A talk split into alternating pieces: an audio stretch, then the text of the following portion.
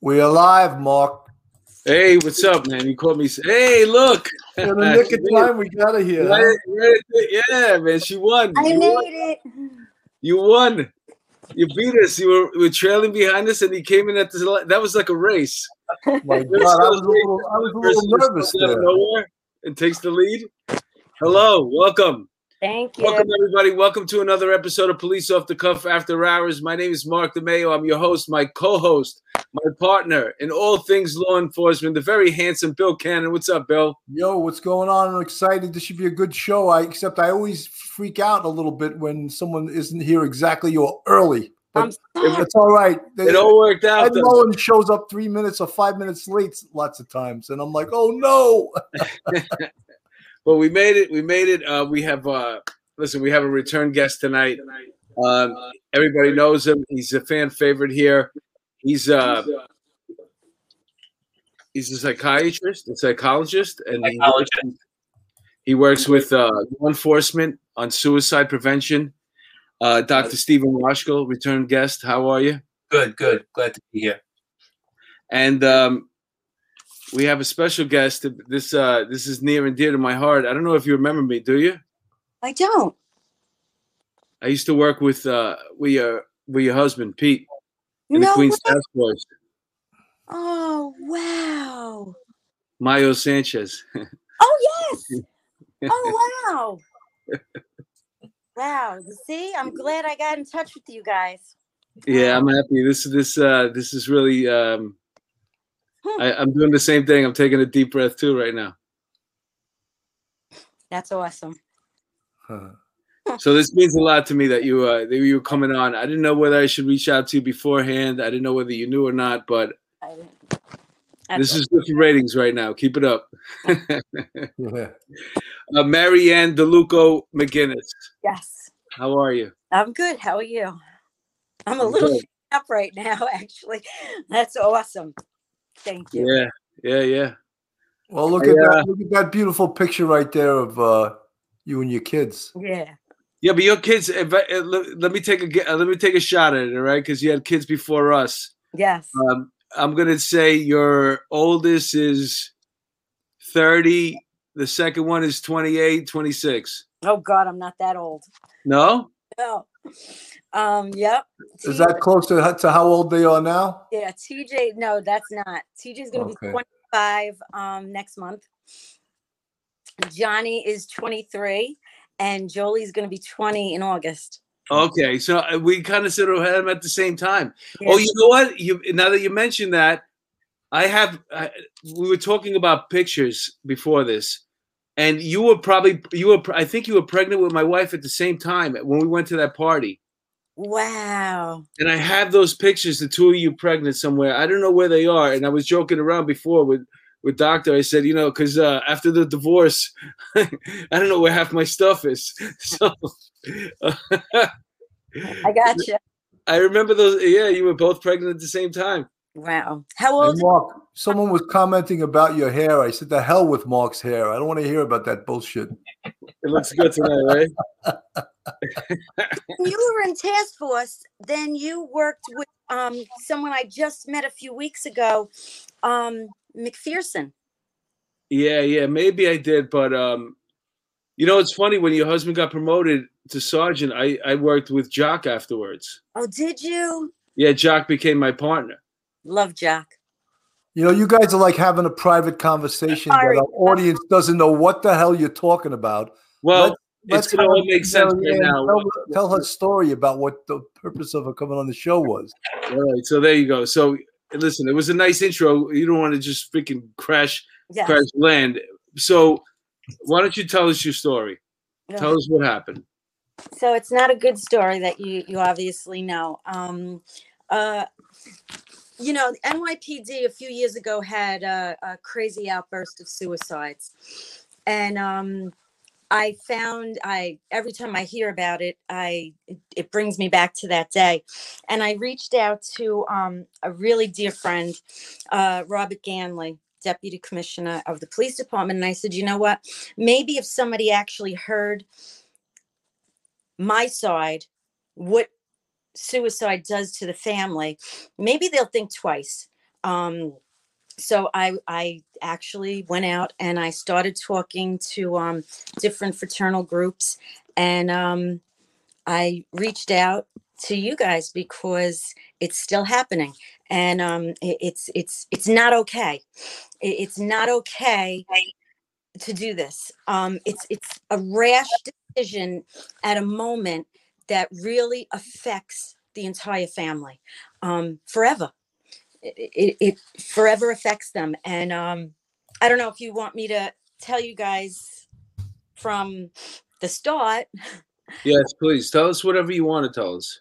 Okay, so um, in uh, September 20th, 2001, no, sorry, 2002. um, normal day, it was my girlfriend's birthday, and um, we were taking her out for lunch. So I had taken the kids the two boys and the baby in the car seat and um, we were going to school. I was bringing them to school and she was going for the ride. Yep there they are. And um, dropped them off. We decided we're going to take val to to lunch for her birthday. I came home and peter was home. He was out sick. He had hurt his hand. Um, and it was his left hand his trigger hand um, so the only thing i found weird about that day is peter got ready quick Peter never got ready quick. He was re- upstairs and downstairs in no time. And uh, he dropped me off for lunch. After lunch, we, of course, girls, we talked too much. And I was late for pick. So uh, I'm calling him, calling him, saying, like, hopefully he could get the kids for me. But he never answered. So uh, jumped in one of the many minivans. We picked up our kids. Um, I actually brought a play date home. And uh, when I came home from picking them up, I put them down and I remember putting on Power Rangers for them. And I put the baby down in the car seat and I ran upstairs to change. And when I went upstairs, to my surprise, there was all these letters on the bed. And Peter was such a great guy. He he was a great husband, a great father, a great friend, everything. And silly me, I'm thinking, oh look, look what he did for me again. He he yeah. He um he left me all these gift certificates. I mean, the baby was just a year old. I, I'm thinking, oh, for my nails and massage, and instead they were all goodbye letters. And uh, and at first I was like, what is this? You know? And it was to my parents. It was to my each one of my kids, and it was to my best friend Val and her husband. And I, I, I dropped. I started calling his phone, and of course, he left his phone home. I was on the self his phone calling all his friends. I was on my cell phone, and I was on the house phone, and um, I, I just calling nine one one, but they already knew, and I didn't know what was going on and how to get to him, and it wasn't until I went to the door and um Monsignor Romano and Monsignor Casado came to my front door. And I just, I knew that it was, I couldn't have stopped it. It was too far gone. Um, but um, at the time, I don't understand it. And how do you explain it to a one year old, a four and a six year old? There's, there's no explaining it because I still don't understand it and I still don't know why. Um, so somehow or another, we came up with telling them that uh, he died in a car crash.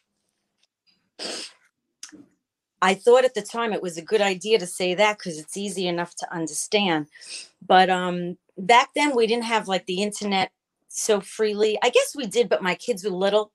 So it wasn't until about six or eight years later um, that they started getting on the internet. And I didn't want them to see this through that. So I sat the boys down, and my mother was, Why do you have to tell them? And I said, Because it's time. And the only thing I could say to them was um, how he passed. And I explained that daddy, there was something wrong with daddy's brain. Um, and it was inside. And we can't see inside the way we see a broken arm or a broken leg. I said, if I, if I saw it, I would have helped. I said, but we we couldn't see it, so this is what happened. So we cried and then we went to his favorite restaurant and celebrated his life. And then about six or so many years later, um, Jolie started like coming out asking some questions. And I said, Oh boy, it's that time again. And um, she was uh, about 15 years old. And I sat her down and I said, Listen, I have to tell you something. Um, you know, I, am sorry, but I, I, just have to bring it to your attention how daddy passed. And it, it, it actually killed me because the kid cried and she cried that I never saw her cry like this before. And I'm like, honey, I know, I know. We all miss him. We love him. I wish you had more memories of him. But she cried because she said to me, Mommy, all these years, I thought it was my fault that daddy died. She says, because I knew I was a baby and um, I thought being a baby that I was crying at night all the time and I was kept keeping him up and he wasn't getting enough sleep. And I thought that's how he got into the car accident. Wow. So all these years, I think I'm protecting her. And in her head, she thought all those years that she was responsible for him. But uh that that's that's you know, that's a tough one. But you know, these these guys i understand they're under pressure. I i understand the job. I understand money. I understand relationships.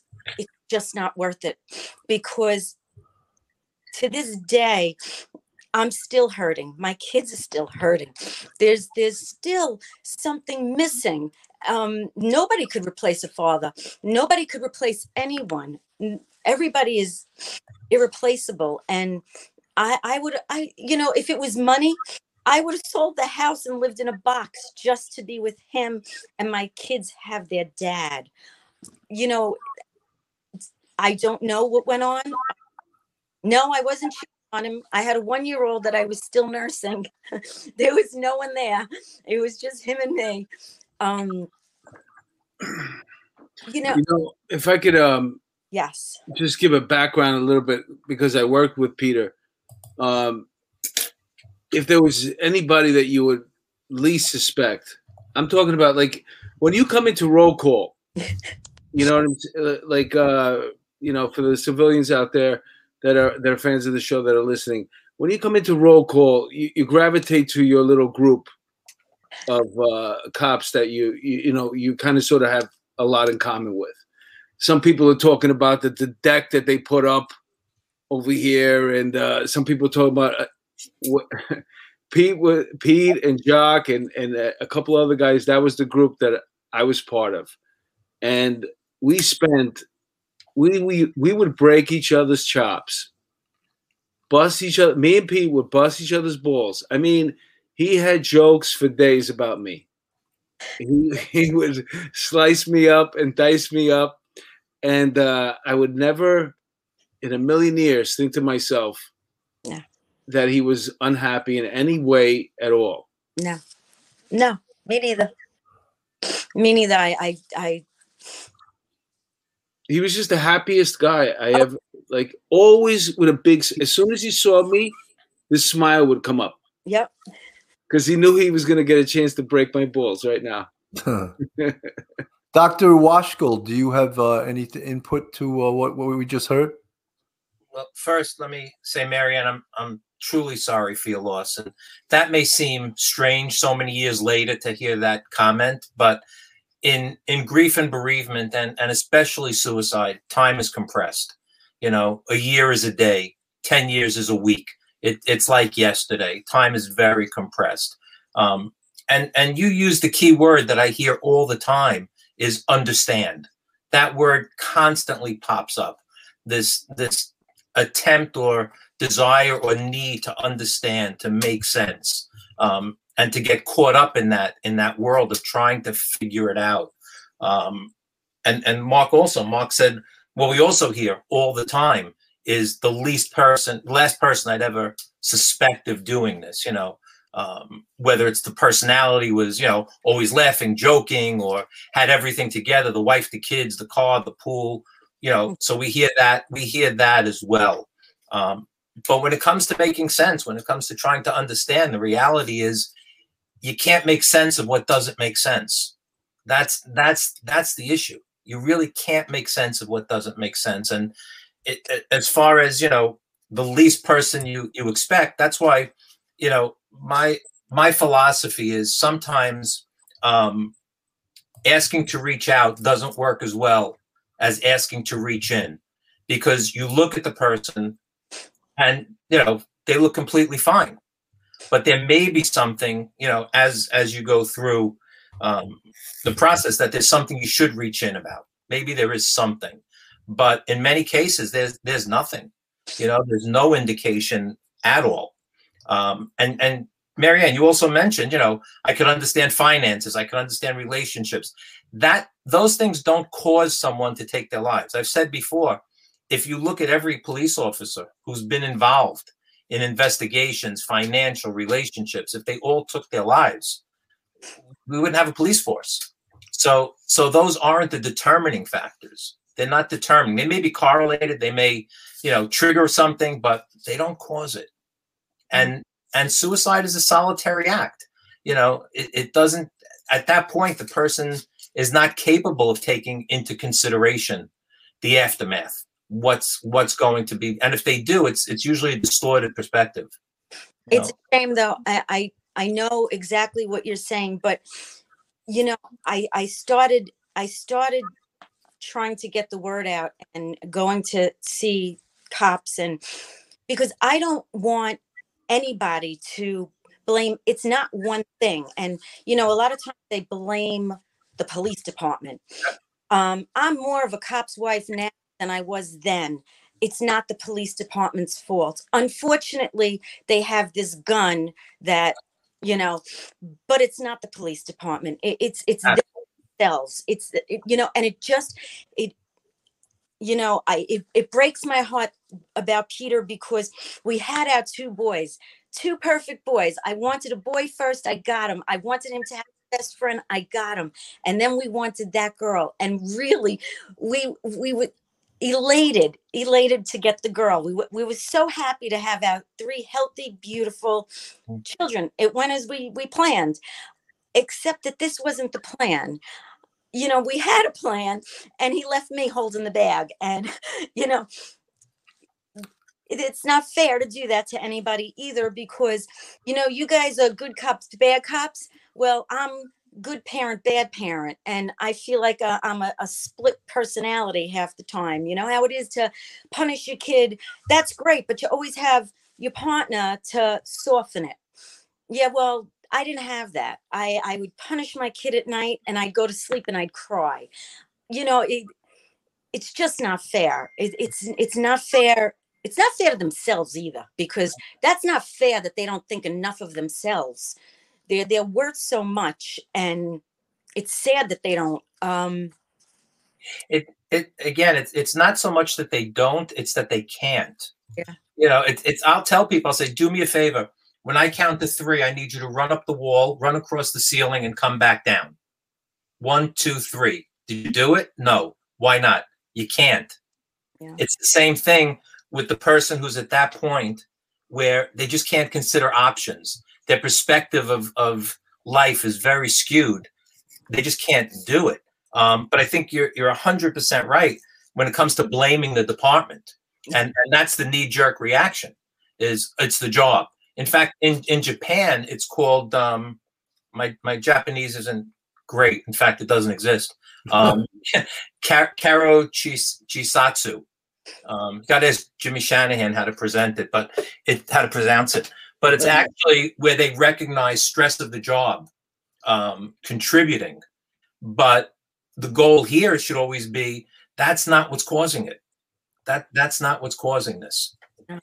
It's you know, Doc, we we've had you on the show before, and we we've spoken uh, about this before, and we've all had uh, friends, coworkers that committed suicide in our career.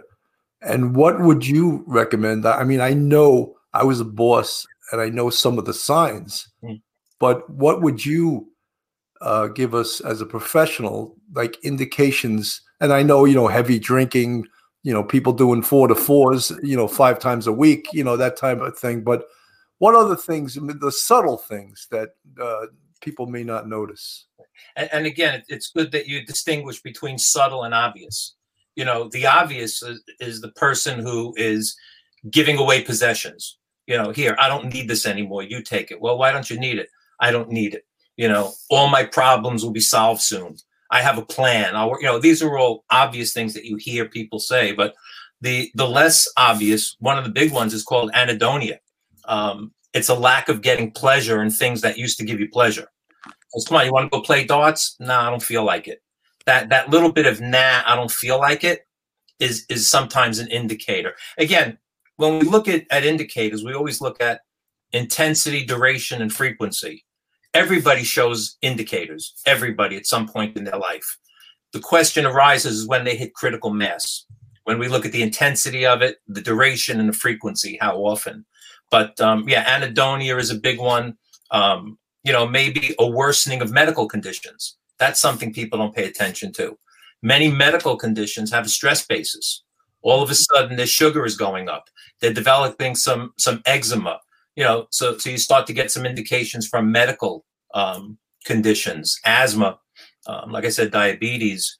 Th- those are some some more subtle ones. Um, you know, th- there's a whole host of them there's a host of not, not to interrupt the show, but uh, Jolie McGinnis uh, is on the chat, and she said you still did an amazing job on your own. I love that kid. That's my daughter. you know, we, we have a bunch of people in our live chat who I'd just like to uh, call out to a couple of them. Uh, Melody McAtee, uh, Sandra Rivera, MC's Audio, um, Oscar Ferrafino, a loyal fan. Jolie McGinnis, of course. Christopher Strom. Sam DeFiglia. Hey, Sammy, how you doing? Uh, Peter Pranzo, the great Lieutenant Peter Pranzo, retired. Bill Ryan. TJ, there's another relative. Sandra H. Jake McGuire.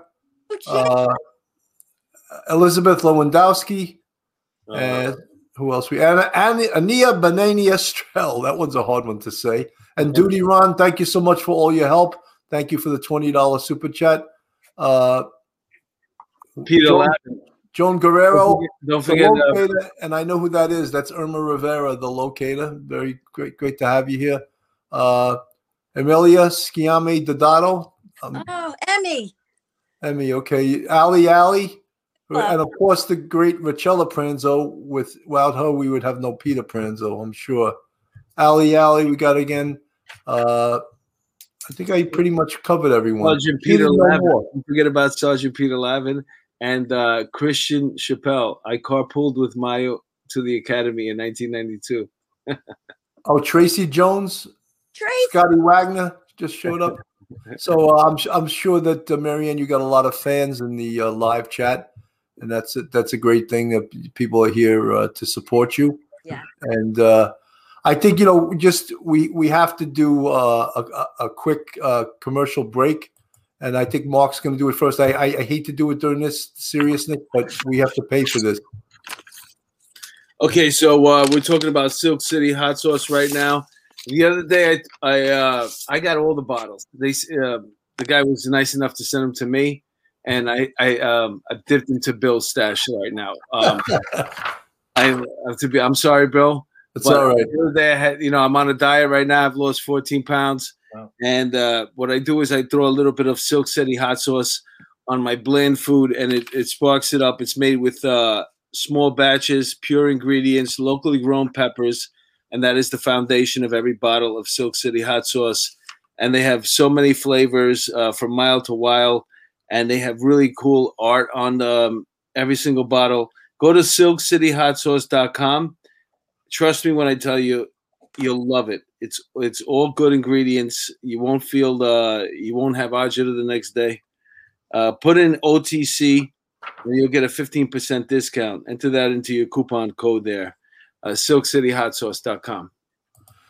If you got anyone's looking to move down south to re- relocate to Myrtle Beach, South Carolina, Carol Waters of the Beach Realty Group has been buying and selling property in the Myrtle Beach area for 11 years now. Carol and her husband, Rob Mayen, retired FDNY firefighter and also was a rollover from the NYPD. They work as a team. Carol has been a multi million dollar producer for the past 10 years. They have great knowledge of all aspects of the real estate industry. And Carol's well known around the Irish community in, in New York. She worked in Fitzpatrick's Manhattan Hotel for over 20 years behind the stick.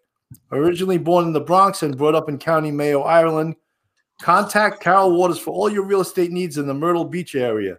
And you can see that's uh, Carol Waters sells MB at gmail.com, 914 261 6681. And that concludes our commercial. commercial break. We're back from commercial, folks. just, just to follow up, um, you know, a couple of other indicators. Um, one is misuse of alcohol or you know any substance, just a change in in, in amount. Um, that's one of them. Um, expression of regrets. When you hear a lot of "I wish I would have done this," "I wish I would have done that," and in law enforcement in particular, reckless behavior. You know, handling handling every call as a 1013. You know, not wearing a vest, playing with guns, you know anything reckless is is also one of the indicators and you know, withdrawal isolation just just removing yourself um, but again know, look, ahead, you know sorry. doc for for all listeners and a lot we have a lot of cops of course and mark and i know as well as almost anyone that's serious about being a cop or has been a cop for 20 years 25 years 27 years 30 years we all have ptsd there is no doubt that we all have ptsd so just accept it and just you know and not embrace it but if it overcomes you then you have to know how and when to go for help but yeah we all have to face that and i had asked you on another show i said doc is it okay to go out drinking and i expected you to say oh no no and, and you were like no of course it is as long as you're not doing it every damn night so uh, i appreciate that doc no, you know ptsd definitely has a correlation with suicide. Again, it's not causal. There, there are many people with PTSD um, that don't take their lives. That it's not, it's not causal. Um, you know, we, we see that all the time. And and just like depression, same thing. People are under this impression that oh, they're depressed. You know, that's why they did it. Depressed people, actually, it's it's not considered a a major factor in suicide. That's counterintuitive. Um, but if you look at the fact that right now there are at least 20 to 30, depending which study you read, 20 to 30 million people in the United States diagnosed with depression, treated for depression. Suicide rate is about 47,000. Um, if depressed people took their lives strictly because of depression, that number would be much higher. It's more a sense of hopelessness that that you know things will never get better and helplessness.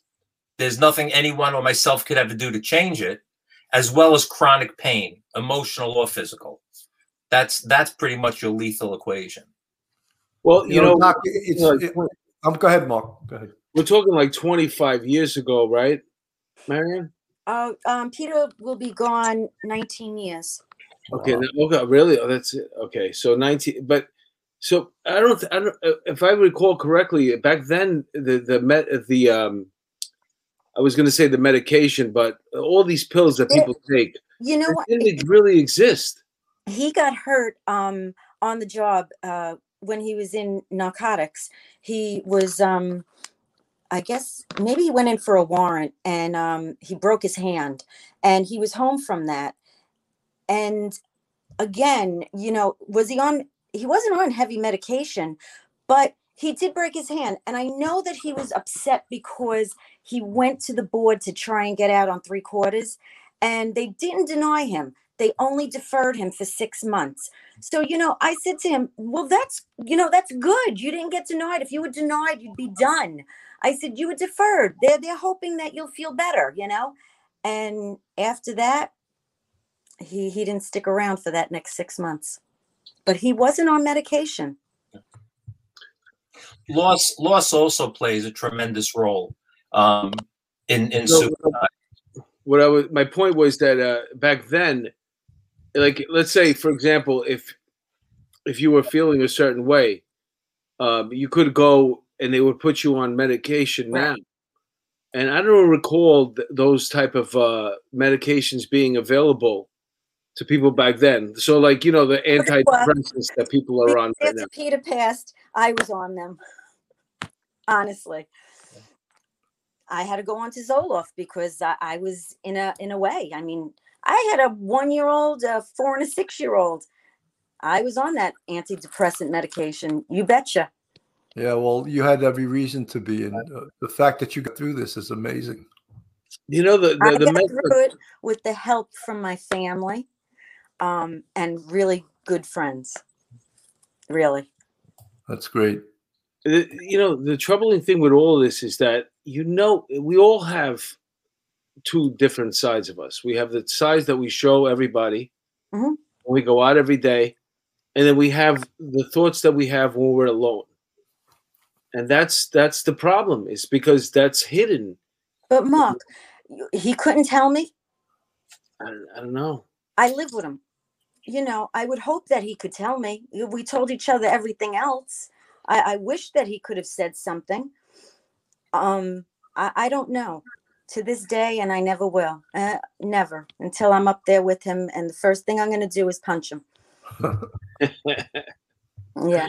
but you know, and the other thing I, I really want to say is, um, you know, when Peter died, and again, I'm not blaming the police department because how he died, he he's a hero in his own way, and he's a hero to me and always will be. Um, he couldn't handle things. I get it, but it doesn't. The way he passed doesn't lessen. He still passed, and um, he's still again. But you know, the police department was just able to do just so much. Their hands are tied. Um, you know, I wasn't able to get health insurance for the rest of my life. I wasn't able to get, you know, the salary the rest of my life.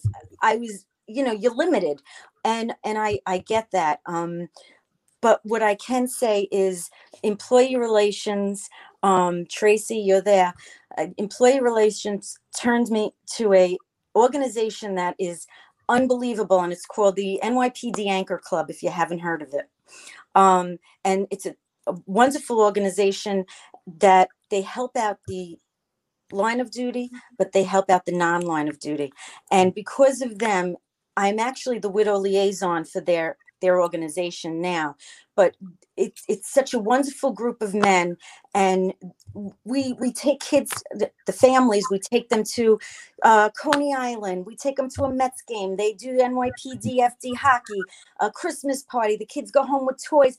But they they kept my husband's spirit alive when, you know, unfortunately I wasn't invited to all the other things. But they they kept me included, and and, and I swear.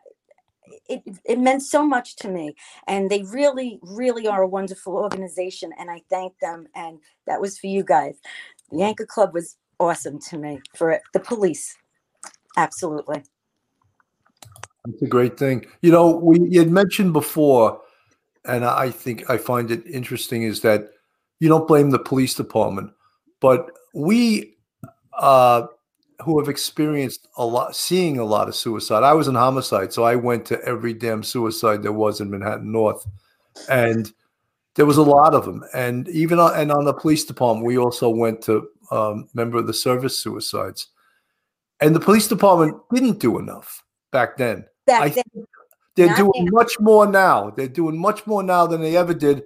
And I mean, Dr. Washko is one of the pioneers in this, and he could talk about suicide awareness and intervention programs for law enforcement. He's doing all kinds of things for the police department. That's one of the reasons we have him on the show so often. um you know what and that and that's you know unfortunately in 2019 it was rampant and very sad and i, I remember i would i would text um hmm, deputy commissioner ganley almost it, it felt like every day not another not another not another. And i, I finally had a meeting with him and i said i, I have to do something. I said because maybe if people hear how it affected myself and my children um, maybe they would think twice. I- I, don't know. Just something. I i felt i f- and he welcomed me and I, I was able to do some speaking and yep there they are. And um you know he he let me and and I, I totally totally support nypd no i i don't blame them not one bit um did they do a lot for me back then no and they know it but they are unfortunately hey listen we live and learn and you know unfortunately it took years to stop you know, not talking about it. I, you know what? It's my myself also. Um, back then, like when I would go to the Anchor Club uh, and meet other widows, they would ask how my husband passed, and all I would say was he was sick. I ne- I never said it, and I'm right. sure there's widows that are probably surprised to hear now because I just never spoke out and said it. Um, you know, I'm sorry in a way, but you know, there's nothing I could do about it. I'm sorry that back then I didn't speak about it um, and try to get myself out there. Again, I had three little ones. I had to take care of them, and which you know, proudly I did. But now it's time. It's time that people hear the other side. And you know, before you think about something like that, you know, think about if you got nothing else, think about your pet somebody relies on you. You're not out there by yourself. Somebody is going to be heartbroken, uh, you know, and if you need to talk, I'll listen, you know. Um, honestly, no no life should ever be taken that way. It's it's sad, it's heartbreaking. You know, Marianne, it's a great thing that you're giving back, and no one else could uh, give back except someone who's actually experienced what you've gone through. You know. Well, unfortunately, I didn't go to school for this. I only lived it. Um, so yeah, I, I, it's sometimes it's good to hear what somebody else went through, so it makes you stop and think. Um, you know, and you guys have well, the police department has the phrase: "If you see something, say something." It, it, it applies to people also. If you see somebody's not themselves, say something, or just ask them how you feeling today. Um, you know why? Because, and I'm going to tell you, the day um, i think the day before my husband passed uh, he took his dress uniform to the precinct he was out sick somebody saw him and instead of saying and again you this i'm not blaming anybody. But that was weird. The guy's out sick and he brought his dress uniform to the precinct. I wish somebody would have said oh pete that's weird. Why are you bringing it? You okay? And listen it, um, again, this is, it happened, but for people's awareness, if you see somebody's off, ask. You know, Marianne, some of the barriers to that were that um, when someone, and we've discussed this before, when someone would report that a cop had a problem, especially a, possibly a mental problem, the first thing they're going to do is take his guns away. Yeah. You know, and put him on limited duty and that was is one of the big barriers to reporting something like that. And Doc, you want to maybe touch upon that in terms of of weapons or well, in terms of how maybe the police department's changed in in well, being so. It's changed tremendously. Um, my experience with the employee assistance unit, um, putting um, peer support trained by, by the employee assistance unit, putting them in precincts, um, and and cops i was just speaking to someone the other day and i don't have the exact statistics but my my understanding is that they've had literally thousands of phone calls um, thousands of, of approaches of contacts um, the peer based uh, the uh, precinct based peer supporters because you know i'm preaching to the choir but cops are interesting they you would wonder why would a cop approach somebody in the precinct because in the precinct they know what the deal is there's there's nothing hidden. There's no oh I wonder this, I wonder that. It's it's what you see is what you get with within the precinct. So they're they're doing an amazing job. Um, I think that's really a big key. Um, that that's what I'm finding. And so and, that's a, that's a relatively new program, right? Yes, yeah. yes. And again, the attempt to destigmatize the the word suicide. You know, it's being used, which is is what we need. We need to hear the word. You mm-hmm. know, and and I mean, Marianne, even even you know, you talk about your husband bringing his his dress uniform. You know, typically there's there's three responses. The first the first is people are too preoccupied, um, yes. too self-absorbed, yes. and they don't notice it. They, they just don't notice it. Yes. Um, then you get people, which is a lot more common in the police department, is is rejection. Is you know I know him. Um, he would never do that. So I, I'm I'm wrong in even thinking he would think that or she would think that. You just reject that possibility. The third, which thankfully we see a lot less of, is I'm picking up something, but you know what? If I'm picking it up, someone else will too. I'm not getting involved. Luckily, that one is is much less. but the the most common is is this rejection. There's there's no way he or she would ever think that. You know, they're always laughing, they're always happy. I'm, I'm going to let it go. But you know, I always say cops have what we civilians don't have, which is this incredible sixth sense. They have a spider sense that they don't need the words, they don't need the actions. They they could just sense it. They could sense it. And you know, that's what I try to focus on in in my trainings is is keying into that reaching in based on your sixth sense, based on that spider sense. Blue lives matter. Hey, um, tell us about your kids now. What Uh, are you doing? they're great. They they are they they are great. So TJ's awesome. Um, TJ looks exactly like his father, built like him. Um, everything. he actually has his dad's tattoo, uh, his dad's shield tattooed to his calf. Now remember, Peter had those big, awesome tree trunk calves. Yeah, yeah. Pete was. Uh, he looked like a power lifter. Yeah, he did. So TJ's got t- TJ's getting them also, and um, he's got his dad's tattoo there. Um, he he's doing great. He he he he really is. He looks like um his dad a lot. Johnny, I think, is a mix between Peter and I. Um, but he's awesome. He's in the Carpenters Union. He's doing great. He's got a picture of uh, a tattoo of his Peter's favorite uh, cartoon character was the Tasmanian Devil. So Yeah. he's got a, a tattoo of the Tasmanian Devil with the police hat on, which is pretty awesome.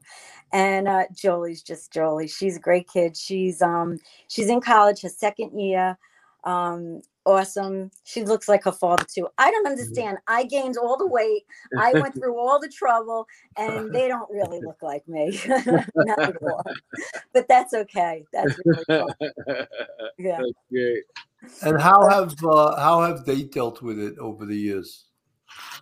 You know, um, I have to tell you, they were little, and you know, it was a very dark time um, when he passed, and you know, I I, I got to be honest with you, I I don't think that I grieved properly enough because I was too busy trying to make them happy and feel safe and okay. Um, like I ignored myself. So growing up, you know, they they were they were great. I mean, at times, yeah, it hit TJ. I think it hit him a lot, um, and it, it's still, you know. Listen, I had to talk guy things to boys. It was awkward for them. It was awkward for me. um, you know, Jolie at her sweet 16, I walk, you know, I walked her in. Um, actually, Peter's brother walked her in, but I danced with her. Um, you know, listen, my kids are happy. Definitely, it it it hurts them tremendously that they never had a father, that they never, you know, um, you know, when I think about Jolie, that I'm going to walk her down the aisle, it irks me to no end. It, it it breaks my heart. It breaks my heart for me. It breaks my heart for her. Um, pisses me off something fierce. But I'm not going to take away. You know, she's happy.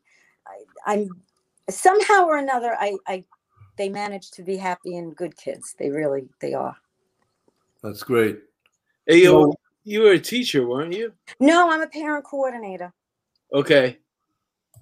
You know, we talked about uh, 2019 um, was the most horrendous year uh, for the police department Yes, in regards to there was 10 cop suicides, and uh, I think that's what sparked the police department.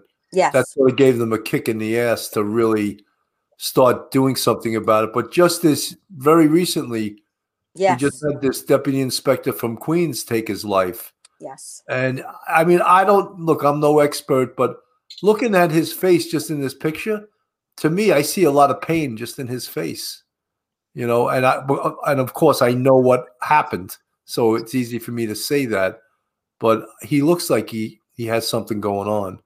And, you know, God bless his family and uh, may you rest in peace. But it's one suicide's one too many.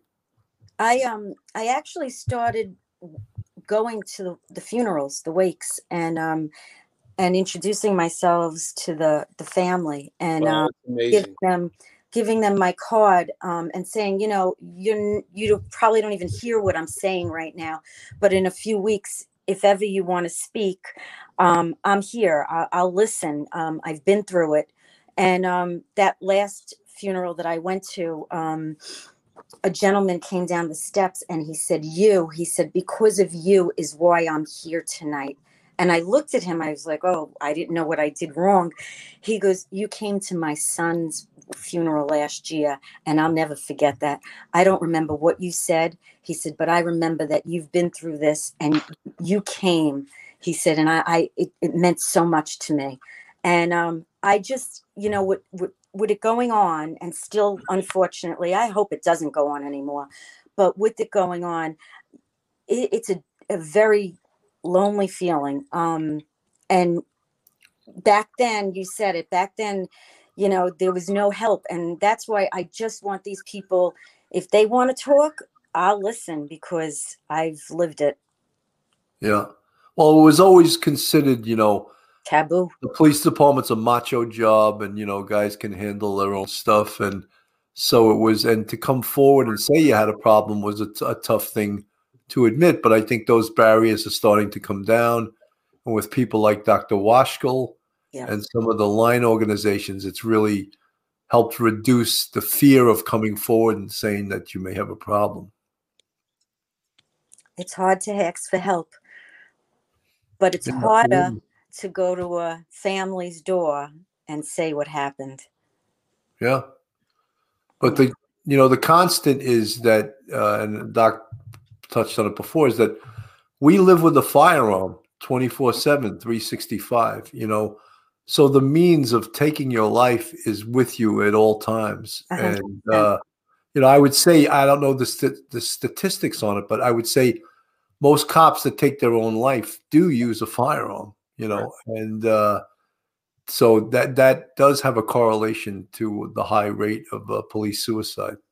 It, it is immediate access to lethal means.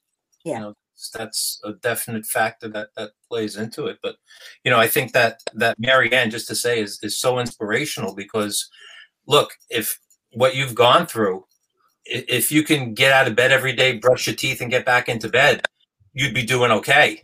You know, um, but to be able to do what a lot of people can't, because what you're doing is you're not reducing your husband's presence to his absence. No. You're not focusing on, well, he's just not here. You, you're really, you know, living a legacy of his, and that's you know really wonderful. It really is. I wish I could have done it years back, but like I said, I was busy taking care of his three children. Whatever, it doesn't matter. I mean, you you know what whatever the growth is, you're yep. here now. Absolutely. And, you know, and the fact that you're, you know, you're reaching out and you're helping other people and letting them understand, you could, you could, um, you could save them a lot of time.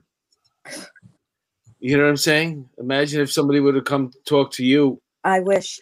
I welcome it. I, I, I would listen. I don't care if I know you or not. I would listen because your life is so worth it. It really is. It, nobody should have to go through this. Nobody should ever have to listen. Family, children, no one. Um, you know, like I said, there were nights I cried myself to sleep because I punished my kid. I had nobody to bounce off of.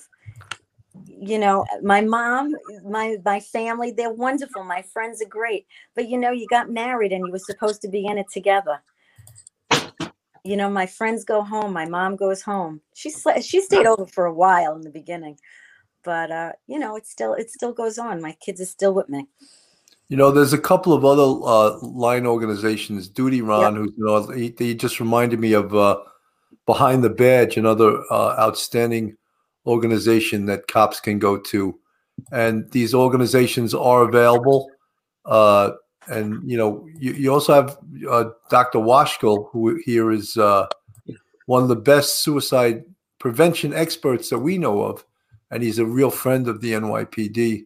So if anyone out there does need help with anyone on this job or their family, just think of uh, Dr. Stephen Washko. He's in Staten Island. Doc, you want to say your your telephone number over the air? Sure.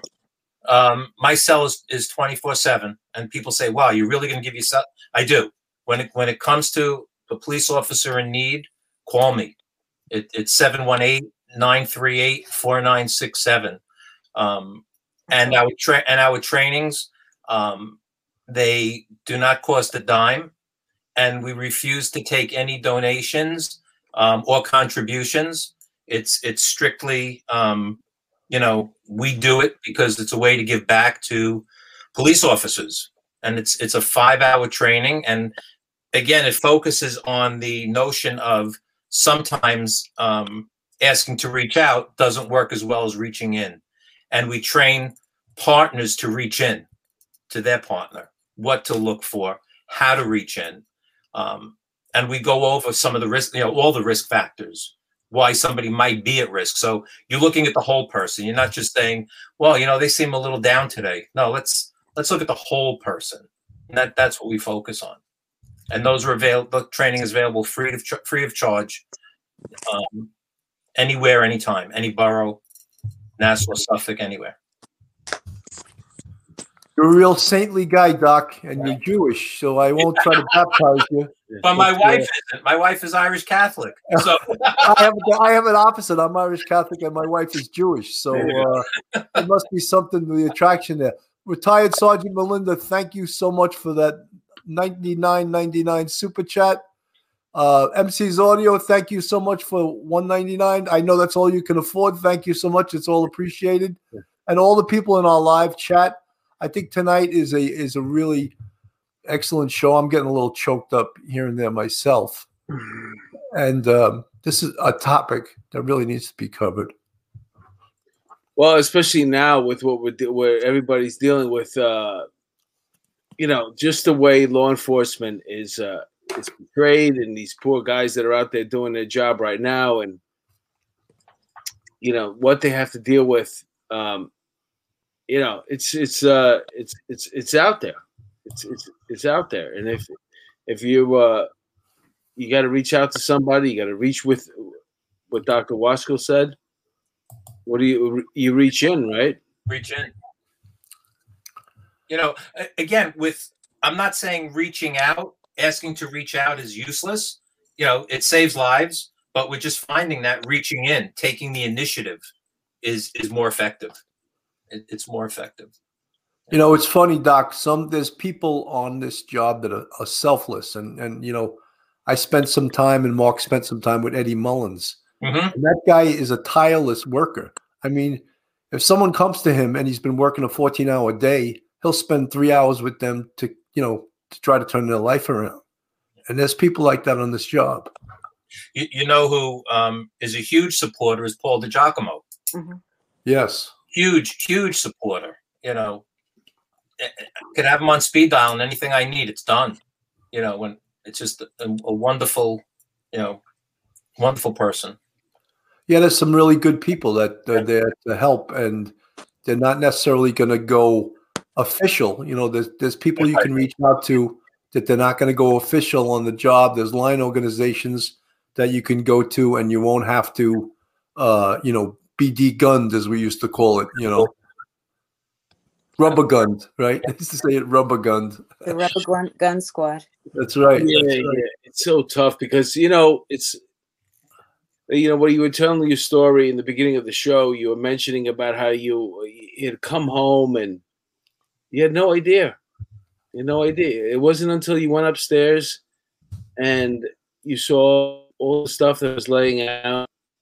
So Yeah. that's the scary part about it. it. Is because sometimes you might not, you know, because you something that you could handle, you're not really thinking about like your other person. How could you not handle it? It's we're gonna make it. We're gonna be fine. But you don't know what's going on in their head. No, I guess I didn't. Well, it's it, it's that's the problem. That's the problem. Is just it's you just don't know. You don't know what the other person's really thinking when they're by themselves.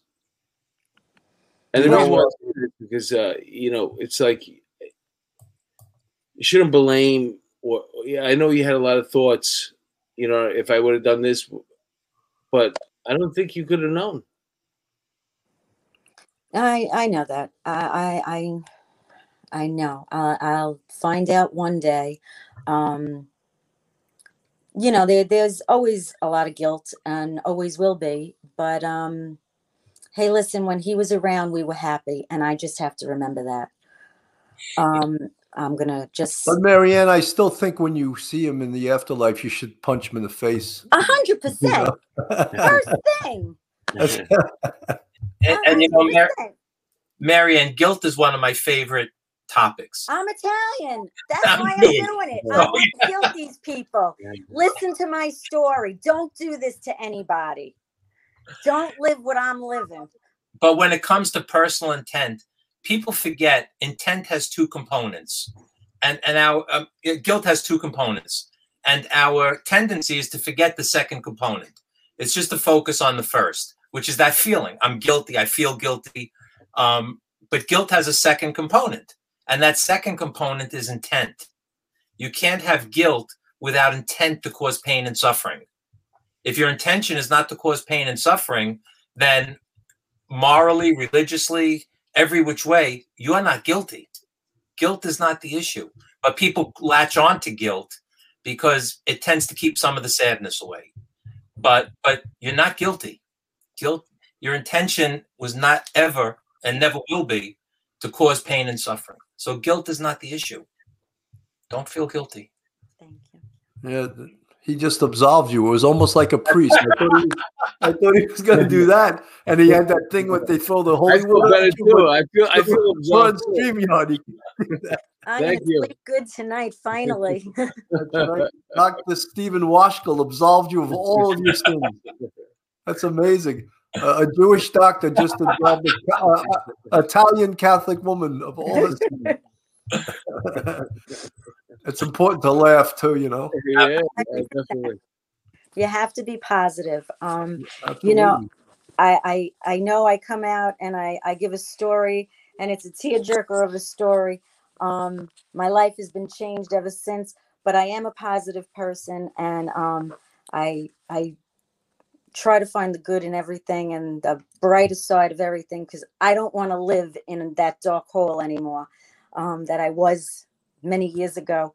Um, and like I said, I, I he's my hero in a different way and uh, he was a great guy. However, way he died, I think he was a great person. I, I, I will second that. Thank you. If somebody, Marianne, do you find this uh, speaking at these line organizations? Do you find it therapeutic for you? I do. I absolutely do. Um, uh, yeah, I do because for so many years, like I told you, all I would say is, "Oh, he was sick," and um, I never said how he actually passed. And um, you know, uh, I I I get broken up absolutely, but um, I just feel like, you know what? Maybe some good could come of me speaking maybe somebody will hear it and rethink and say oh wow you know think about my daughter you know think about my kids you know think about something other than that moment What your your life is worth so much more that's right that was such a great picture Yeah. my kids are probably going oh my god my really we got to And, you know, that. she asked me, "Where the hell did you get those pictures from?" I said, I said, "Facebook." What do you think I got? them? You think you sent me copies? No, when did i do that i'm going oh my god that's right. you know It's a few tremendous. weeks ago i was talking to um, a very dear friend um, a new friend and I, I met him when i when i spoke at um, the cops um, organization. Uh, i was asked to go there and speak and uh, i went and i spoke and he i've heard of him before and um, but i never met him. And he introduced himself to me and uh, we've been very good friends. And his wife knows all about me and uh, she goes, "Oh, your girlfriend Marianne," and I can't wait to meet her. But Desi Stokes, I said that I was going to say his name tonight, and he's the one that actually told me that I should reach out to you guys. He says, "You know what, man? I listened to this great podcast. You, you maybe you should." Um, so I had listened to it, and then I said, "You know," he goes, "You should definitely call." And Bill, you you got right back to me. It was awesome. Yeah. You know, it's funny. even as lovable as Mark and I both are, we do get some hate mail. Ah, It's mostly directed to Bill. Yeah, it comes with the territory. Yeah, we we get some people saying, "Oh, you guys suck," you know, you're this, you're that, uh, you know. But uh, you know, I just I also while we're it's a little um, we have a little levity here. I I wanted to push this. This is for Mark, and uh, this Sunday night, Mark is he, I, if you guys don't know, Mark is a great comic. He's been doing stand up comedy for um, like 25 years. And um, he's recording an album at East Village Comedy Club on Sunday night.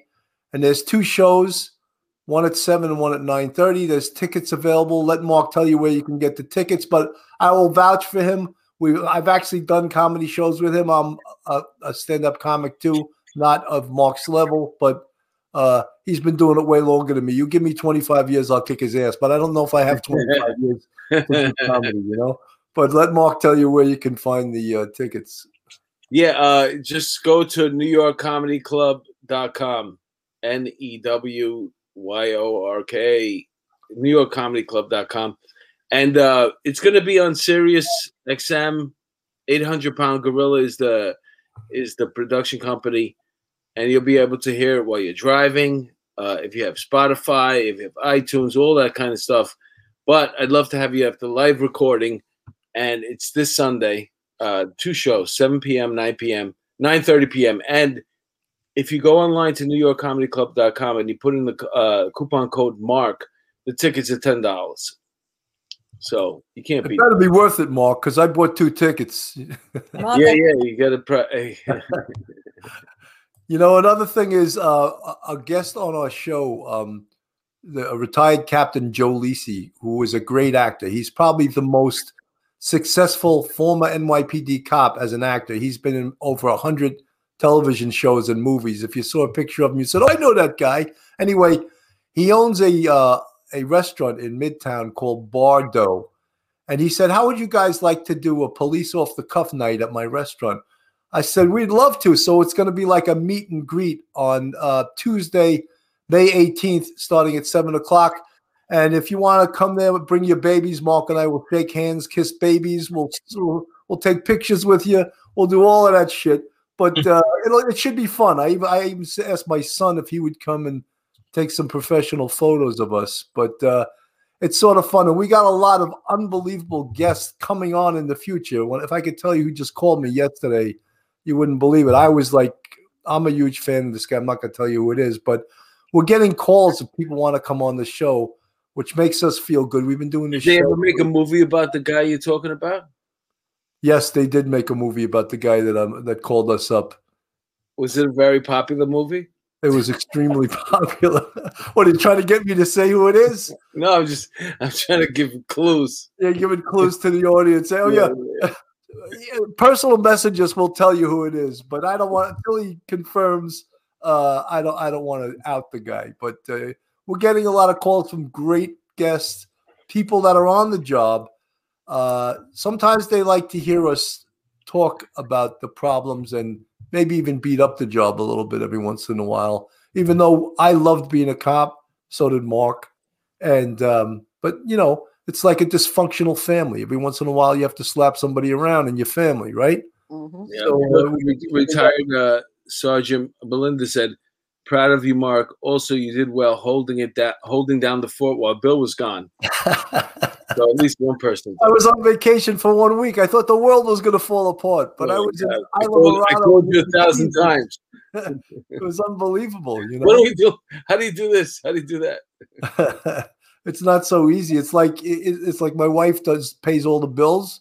My Uh-huh. God, if anything happened to her, I would have no idea how to pay the bills. You know, none. she, she does it all electronically. You know, I don't know. I just would have no idea. Anyone have any closing? We're at we're at uh, an hour and five minutes. Anyone have any closing thoughts? Uh, Doc, uh, let me give you the floor first, since you're the expert, and we'll close with uh, Marianne, and if Mark has anything to say. Dr. Washko he is a, a, suicide prevention expert, and uh, let me let me Doc. I've said enough. Ken, you you have the floor. Yeah, just just thank me for having just thank you for having me on and you know the, the opportunity just to keep talking about suicide and prevention and awareness. And again, Marianne is, is inspirational. She has what we call testimony. You know, Marianne being able to speak from the heart about what she's experienced is very different than someone going to Dr. Google, finding an article and you know just reading it or cutting and pasting it and getting it out there. So it's it's it's really powerful. Um, and again, always always use your your spider sense. Always, if you have any concern about somebody, just ask. Worst that could happen is they say, "What are you crazy?" But but just by asking, just by asking saves a life sometimes. Just asking. Um, and again, our our trainings are um, anywhere. We'll go anywhere. Myself and my uh, co-trainer Laura Giacomoni.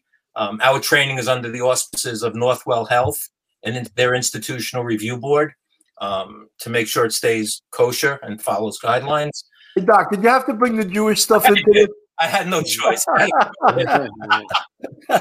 um, so far, he's posed as a priest and blessing Marianne. Now he's the goal. The goal is to have our training become evidence based, have research backing behind it. So again, the, the trainings are free. We'll go anywhere um, within you know reasonable amount. Nassau, Suffolk, any five boroughs, um, and there's absolutely no charge for it at all. And you could register at www.conquersuicide.org. That's the website. Marianne, you have any final thoughts?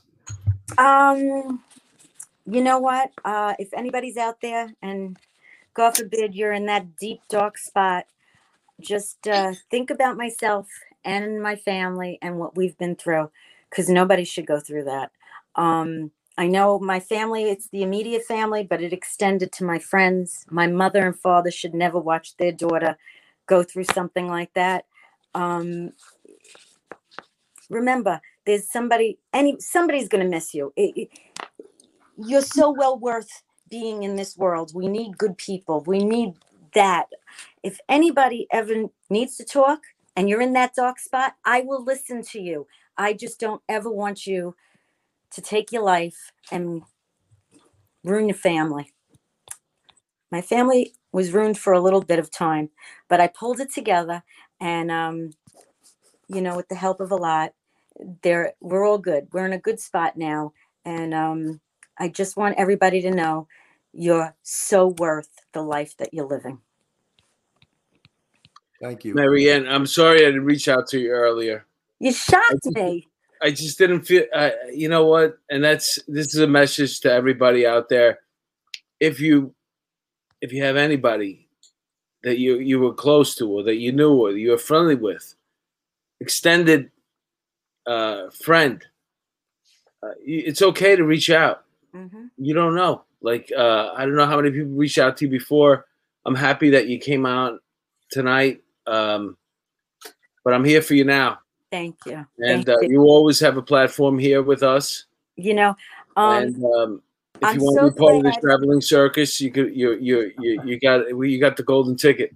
Thank you. Thank you. I'm so glad that you you you reminded me that you worked with Peter because you know people don't know how if they should say, "Oh, I knew your husband" or not. They don't want to upset you. But I treasure hearing when somebody worked with my husband because I love the stories. I Uh-huh. treasure the stories um because that's all I have are memories and stories. And um that that's just awesome. Yeah.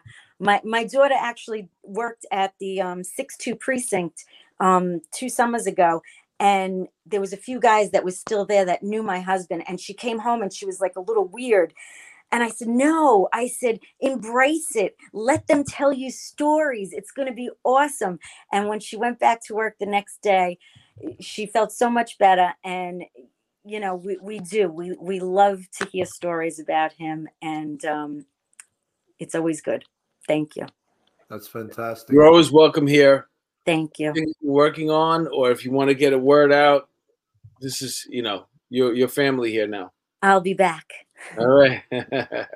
You know, if there's any uh, other uh, Marianne McGinnises out there that uh, has a story to tell, or any other any great police stories or related to police stories, you know, you can reach out to us on the Police Off the Cuff site, uh, and unfortunately, I do all the booking.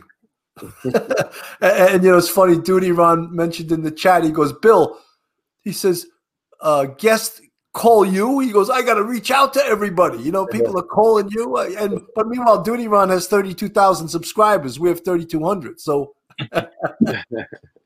he's doing very well. So thank yeah, you, well, he Ron. hooked us up, man. He's he's a great guy. Uh, we're all doing our own thing here, but um, one thing we all have in common is that we're trying to do the betterment for uh, the job Mhm. for the people that serve.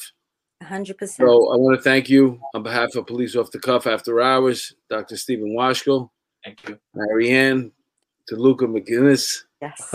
your kids. I always hated those hyphenated names. I was like, get rid of the hyphen. no, you got the name off of Facebook. So back when I joined years ago, I had to reach out with my high school friends. They didn't know me as McGinnis. Yeah. They, as Yeah, yeah, yeah. There's a lot of people like that. Yep. There's a mm. lot of that. And I have to keep the Italian going because that McGinnis. Oh yeah, forget Yeah. it. People are gonna, not going to know that you can cook, right? That's right. that- and I can cook. My husband used to say we should leave the S off and we'll be McGinney. You know, this is the first on the show, though. Dr. Washko turned into a priest and a rabbi all in one show. Unbelievable, right? on behalf of Mark DeMeo and Bill Cannon, Dr. Stephen Washko, Marianne DeLuco McGinnis, we say goodnight from Police Off the Cuff. Thanks, everyone, for listening, and thank all you folks who uh, gave us those super chats. It was well appreciated. Good night, everyone. coming on, guys. Thank- Good night. Mark, I'll talk to you. Yeah, I look forward to it. Okay. Bye. Bye. Bye.